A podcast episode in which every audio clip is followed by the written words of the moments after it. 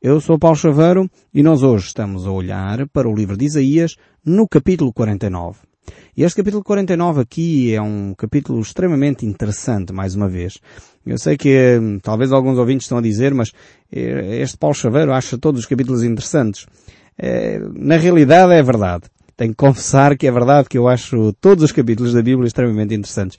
Mas há assim uns capítulos mais fascinantes, mais interessantes, mais mais profundos do que outros. Este capítulo 49, de facto, é mais um desses capítulos. Iremos encontrar mais alguns aqui no livro de Isaías, porque Isaías tem, de facto, uma mensagem extremamente atual, extremamente profunda para nós. E aqui estamos numa secção de novo, do capítulo 49 ao 57, onde temos aqui a salvação de Deus. Mais uma vez vemos Deus a agir em prol do seu povo. E é este Deus descrito nestas páginas da Bíblia que, que é tão fascinante para mim. Ver um Deus tão maravilhoso, um Deus tão preocupado connosco, um Deus que mesmo quando nós falhamos, Ele está lá ao nosso lado para nos corrigir. É de facto esta imagem de um pai que ama os seus filhos profundamente e está preocupado com a vida e o futuro, o crescimento, a maturação dos seus filhos. E Deus é este pai amoroso que cuida profundamente de nós. Quando nós conhecemos este coração de Deus, quando nós conhecemos este Deus descrito no fundo nas páginas da Bíblia, espero eu, sinceramente, que isso faça você mudar de ideias relativamente ao conceito que tem de Deus. Eu sei que tantas pessoas no nosso país têm uma mentalidade errada, foram infelizmente ensinados por alguém, muitas vezes pessoas até traumatizadas, pessoas pessoas profundamente desconhecedoras da verdade bíblica, ensinaram um Deus tirano, um Deus vingador, um Deus maldoso. E Deus não é assim. Deus descrito nas páginas da Bíblia não é assim. E você que me tem acompanhado, tem visto de facto textos bíblicos, que são alguns deles eh, preocupantes, como é óbvio, mas vemos que este Deus amoroso está lá. Este Deus preocupado está lá. Como um pai preocupado com os seus filhos. Quando um filho erra muito, um pai tem que disciplinar muito é normal, é natural. Um pai que se preocupa com o seu filho e não disciplina o seu filho é por uma de duas razões. Ou porque o filho não cometeu muitas asneiras, ou porque o pai está completamente fora da realidade. Um pai que se preocupa com o seu filho quando o filho erra, disciplina, corrige, ajuda o seu filho da próxima vez a não errar. E é esta preocupação que nós vemos aqui nas páginas da Bíblia. Deus constantemente preocupado com seus filhos, procurando trazer salvação, procurando trazer meios para que eles possam encontrar o caminho certo para crescer em maturidade, crescer espiritualmente. Então vemos aqui que nestes capítulos Deus vai uh, retratar, nestes capítulos desde o 49 ao 57, aqui o sofrimento que Ele próprio uh, vai viver em prol do seu povo.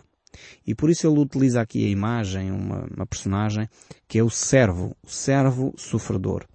E este servo sofredor não é mais nem menos do que o próprio Deus feito homem, que nós sabemos que é Jesus Cristo. É este servo que se fez carne, este Deus que se fez carne, habitou entre nós e se disponibilizou para sofrer por nós.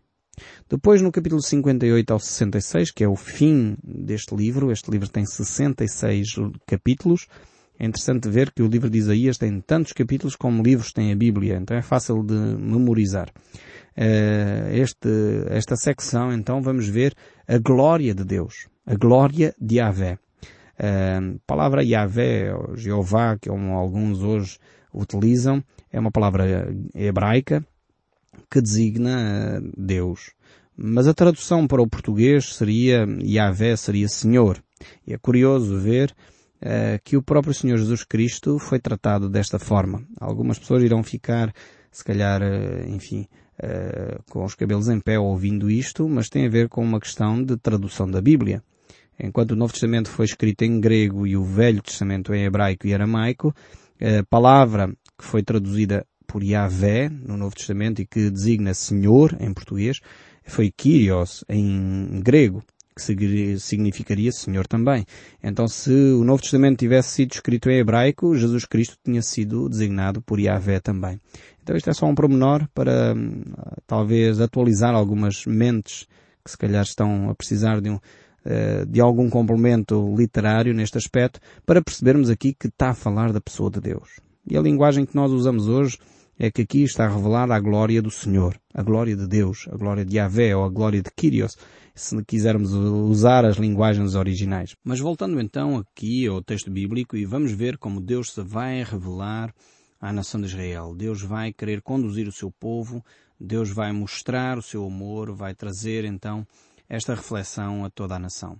É um Deus que se preocupa, preocupa-se com a sociedade, preocupa-se de facto uh, com a vivência familiar, preocupa-se com o dia a dia de cada um de nós, assim como se preocupava com o povo de Israel. Aqui neste caso concreto, Deus vai manifestar que o povo, continuando nesta atitude, eh, continuará a não viver em paz. E, infelizmente, nós sabemos que a atitude do povo de Israel tem-se mantido ao longo da história e ainda hoje continua em constante conflito. Conflito armado, conflito social, conflito interno. E sabemos como isso tem produzido uh, situações bastante terríveis à sua volta. Mas vamos passar aqui ao texto bíblico. Isaías capítulo 49, verso 1 diz assim: Ouvi-me terras do mar, e vós, povos de longe, escutai. O Senhor me chamou desde o meu nascimento, desde o ventre de minha mãe, fez menção do meu nome. Cristo então foi chamado uh, para todas as nações. Cristo, Jesus, e podemos ver esse, essa expressão aqui a ser usada, apontando para a pessoa de Jesus Cristo, a ser apontada para ser uma luz para as nações. Uh, Jesus Cristo, de facto, não foi um Salvador que surgiu só, só para uma etnia, só para um povo ou para uma, raça, não. Jesus Cristo foi eh, dado ao mundo e todo aquele que nele crê tem o privilégio, a possibilidade de ter vida eterna. Então, cada um de nós pode recorrer a este Jesus Cristo, independentemente da sua uh, origem étnica, independentemente da sua raça, independentemente até do seu passado, daquilo que fez ou deixou de fazer até agora. Se a pessoa se arrepende do seu pecado, se volta para Jesus, pode de facto ter este privilégio de se relacionar com Deus que é universal, um Deus que é uh, plural, quer alcançar todas as raças, todos os povos. Um Deus que quer tocar todos aqueles que são necessitados. O verso 2 prossegue: Fez a minha boca como uma espada aguda, na sombra das suas mãos me escondeu, fez-me como uma flecha polida e me guardou na sua aljava. Muitas vezes a palavra de Deus usa metáforas, usa imagens para descrever eh, verdades espirituais. Mais uma vez aqui eu creio que a palavra de Deus está a usar esta linguagem metafórica para expressar aquilo que é um, verdades espirituais. Então normalmente quando a palavra de Deus fala de uma espada aguda, ela não está a falar de uma arma de guerra. E às vezes as pessoas, por não entenderem esta linguagem metafórica das Escrituras, uh, veem guerra em cada página da Bíblia, veem violência, veem uh, situações, cenários terríveis. Na realidade, o texto bíblico está-nos a falar aqui da importância da palavra de Deus.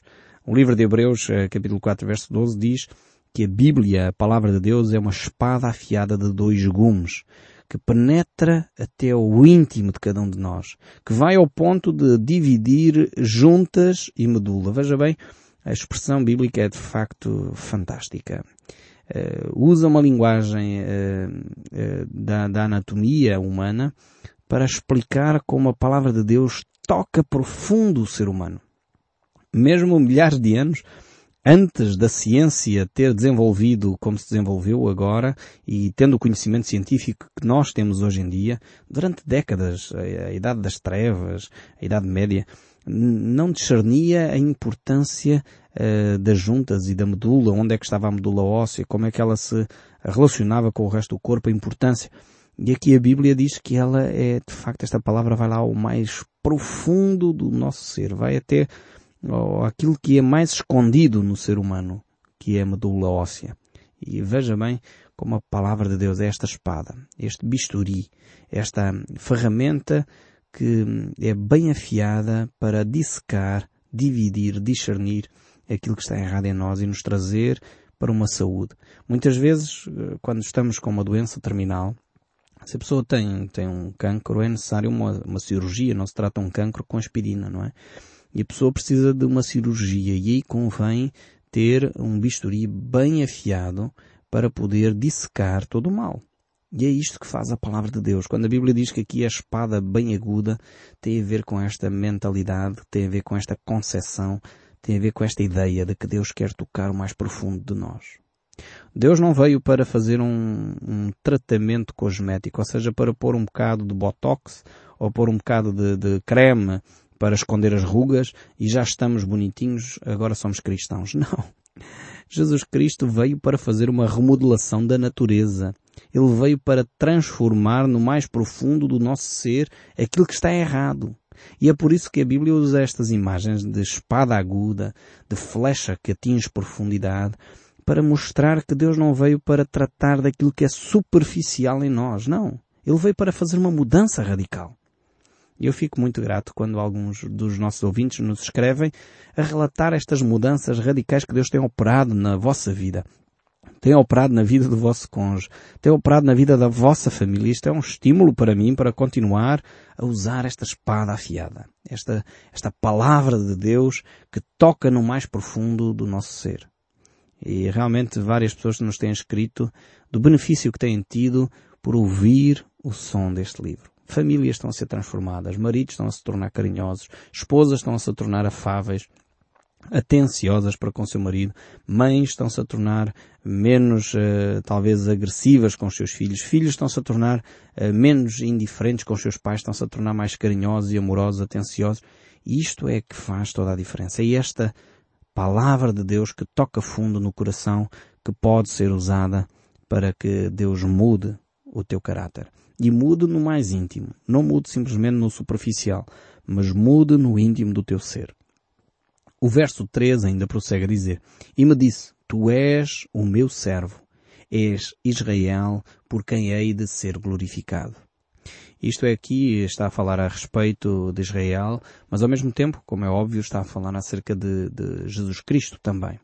Então, a Bíblia sempre faz este, esta, tem esta tensão entre textos bíblicos que têm uma aplicação direta ou numa pessoa, ou na nação de Israel, ou num evento concreto que acontece imediatamente, mas também ao mesmo tempo aponta para a pessoa de Jesus Cristo. Em muitas alturas isto acontece na Bíblia. Nós já temos textos, lido aqui vários textos uh, deste género, em que uma personagem é tipo, uh, é o tipo de Jesus Cristo. E o verso 4 prossegue. Eu mesmo disse, de balde tenho trabalhado inútil e vãmente gastei as minhas forças. Todavia, o meu direito está perante o Senhor e a minha recompensa perante o meu Deus. É verdade que às vezes uh, pensamos que há determinados trabalhos que são inúteis, que não conduziram a nada. Mas é Deus quem avalia a eficácia, é Deus quem avalia a pertinência de determinadas uh, tarefas, de determinados trabalhos. Talvez Alguns de nós pensariam que dar um copo de água a alguém não significa nada. Talvez tratar das feridas a uma pessoa enferma não resolve absolutamente nada. Talvez visitar alguém com uma doença terminal seria inútil. Alguns de nós poderíamos pesar desta forma o trabalho se é útil ou não. Mas Deus avalia as coisas de outra forma. E o próprio Senhor Jesus Cristo chegou ao ponto de dizer que se deste um copo de água a alguém que tem sede e o fizestes em meu nome é como se me tivesses dado a mim. E de facto há pessoas na história da humanidade que têm dedicado uh, a sua vida ao serviço dos outros. Talvez o expoente máximo destas figuras tenha sido de facto a Madre Teresa de Calcutá, uma personagem que marcou a história do nosso século uh, com uma atitude de humildade, uma atitude de serviço enorme.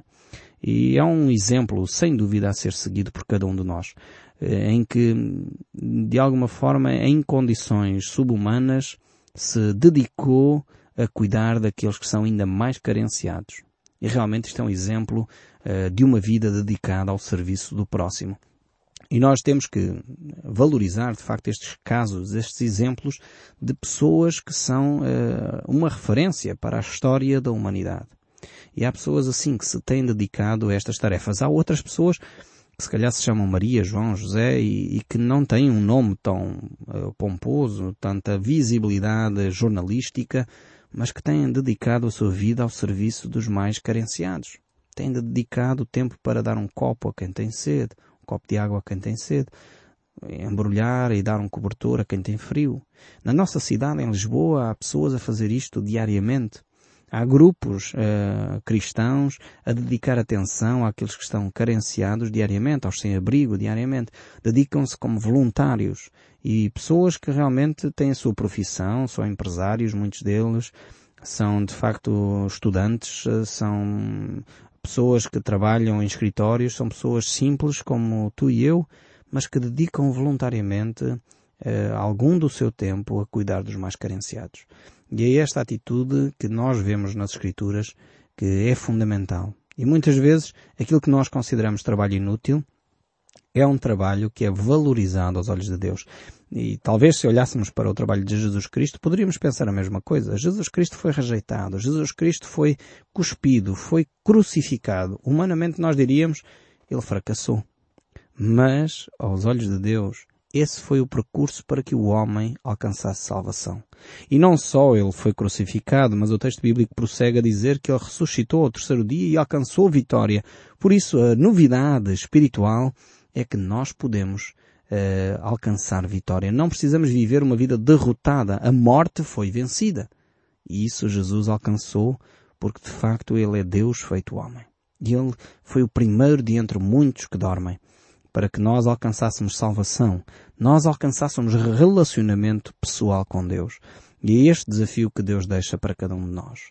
O verso 5 ainda prossegue a dizer, Mas agora, diz o Senhor, que me formou desde o ventre, para ser o seu servo, para que me torne a trazer Jacó, para reunir Israel a ele, porque eu sou glorificado perante o Senhor, o meu Deus é a minha força.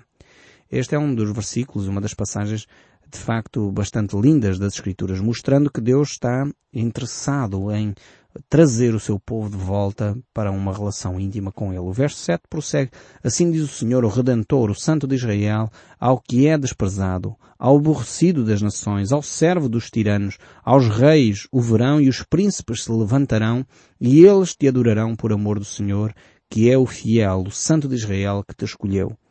No tempo aceitável eu te ouvi e te socorri, no dia da tua salvação. Guardei-te e te farei mediador de aliança do povo, para que restaures a terra e lhe repartilhes as heranças assoladas. Mais uma vez aqui vemos um, aquela nação que de alguma forma levou Jesus Cristo à cruz, foi essa mesma nação que disponibilizou uh, Jesus Cristo para o mundo. E aquilo que parecia ser uma derrota, mais uma vez se tornou numa vitória para toda a humanidade. Não mais Deus usou um só povo, ainda que no Velho Testamento Deus também não falava só com a nação de Israel. Às vezes temos essa ideia errada de que Deus só se relacionava com a nação de Israel. Isso não é totalmente verdade. Nós encontramos um, grandes indícios uh, de que a ação de Deus era bem mais abrangente noutros povos. Uh, mas, no entanto, em Jesus Cristo, esta, esta realidade tornou-se ainda mais forte, onde Deus age em todos os povos através da pessoa de Cristo. E o verso 13 do capítulo 49 prossegue. Cantai aos céus, alegra-te, ó terra, e vós, montes, rompei em cânticos, porque o Senhor consolou o seu povo e os seus aflitos se compadeceu. Assim diz o Senhor, eis que levantarei a minha mão para as nações e ante os povos arvorarei a minha bandeira. Eles trarão os teus filhos nos braços e as tuas filhas serão levadas sobre os ombros.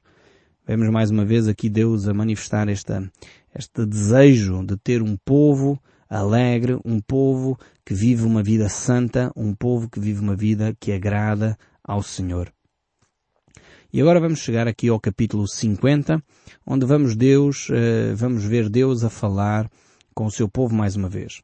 Uh, a palavra de Deus é extremamente interessante, porque às vezes nós pensamos que Deus no Velho Testamento é só Deus Pai que fala, mas não, a Bíblia tem muitas expressões no Velho Testamento que apresentam Deus uh, como uma entidade coletiva, como uma entidade plural. E por isso há uma expressão usada na Bíblia que é a expressão Elohim, que designa Deus, que na realidade uh, fala da Trindade. É a Trindade que aparece no Velho Testamento. Esta ideia de Trindade não é só referente ao Novo Testamento, não aparece, é verdade, clara como Deus Pai, Filho e Espírito Santo, mas em muitas passagens bíblicas encontramos eh, Deus a falar dizendo façamos, por exemplo, o homem à nossa imagem e semelhança. Elohim, como eu já disse, significa uma pluralidade de Deus. Em outros textos bíblicos, quando, por exemplo, aqui Isaías fala no capítulo 6 de Deus a falar, quem enviarei, a quem há de ir por nós, mais uma vez o plural, Deus a falar no plural. Isto significa claramente a trindade divina. E aqui no capítulo 50 nós vamos ver mais uma vez este Deus triuno a manifestar-se, este Deus triuno a, a contactar com o homem, a relacionar-se com o ser humano. Capítulo 50 vamos ver, e aqui vamos entrar numa secção que vai falar acerca deste servo sofredor, este servo que é Cristo Jesus. Está expresso aqui nas páginas uh, de Isaías. Capítulo 50, verso 1 diz assim, Assim diz o Senhor, onde está a carta de divórcio que vossa mãe pela qual eu a repudiei? Ou quem é o meu credor a quem vos tenha vendido? Eis que por causa das vossas iniquidades é que foste vendidos e por causa das vossas transgressões vossa mãe foi repudiada. Vemos aqui que Deus fala acerca da atitude do povo de Israel que de alguma forma tem vivido constantemente longe da vontade de Deus. E prossegue o verso 2. Por que razão, quando eu vim, ninguém apareceu? Quando chamei, ninguém respondeu? Acaso se encolheu toda a minha mão, que já não pode remir ou já não há força em mim para livrar? Eis que pela minha repreensão faço secar o mar e torno os rios desertos, até que cheirem mal os seus peixes, pois não havendo água morrem de sede que Deus está a falar acerca do seu poder. E o verso 3, eu visto os céus de negridão e lhes ponho pano de saco por sua cobertura. O Senhor Deus me deu uma linguagem de erudito para que eu saiba dizer as boas palavras ao cansado. Ele me desperta todas as manhãs. Desperto-me o ouvido para que eu ouça como erudito. Vemos aqui mais uma vez esta imagem que Deus fala e Deus quer falar ao nosso coração. Que Deus nos dê de facto este coração, estes ouvidos, esta boca de alguém que é sábio, alguém que é erudito. Ele o fez com a pessoa de Jesus Cristo de uma forma inquestionável. Desde cedo, claramente, as pessoas reconheceram em Jesus Cristo para que ele era sábio e ele próprio manifestou que ele tinha vindo para uh, aliviar o cansado, para restaurar o oprimido. Esta foi a ação principal de Jesus Cristo.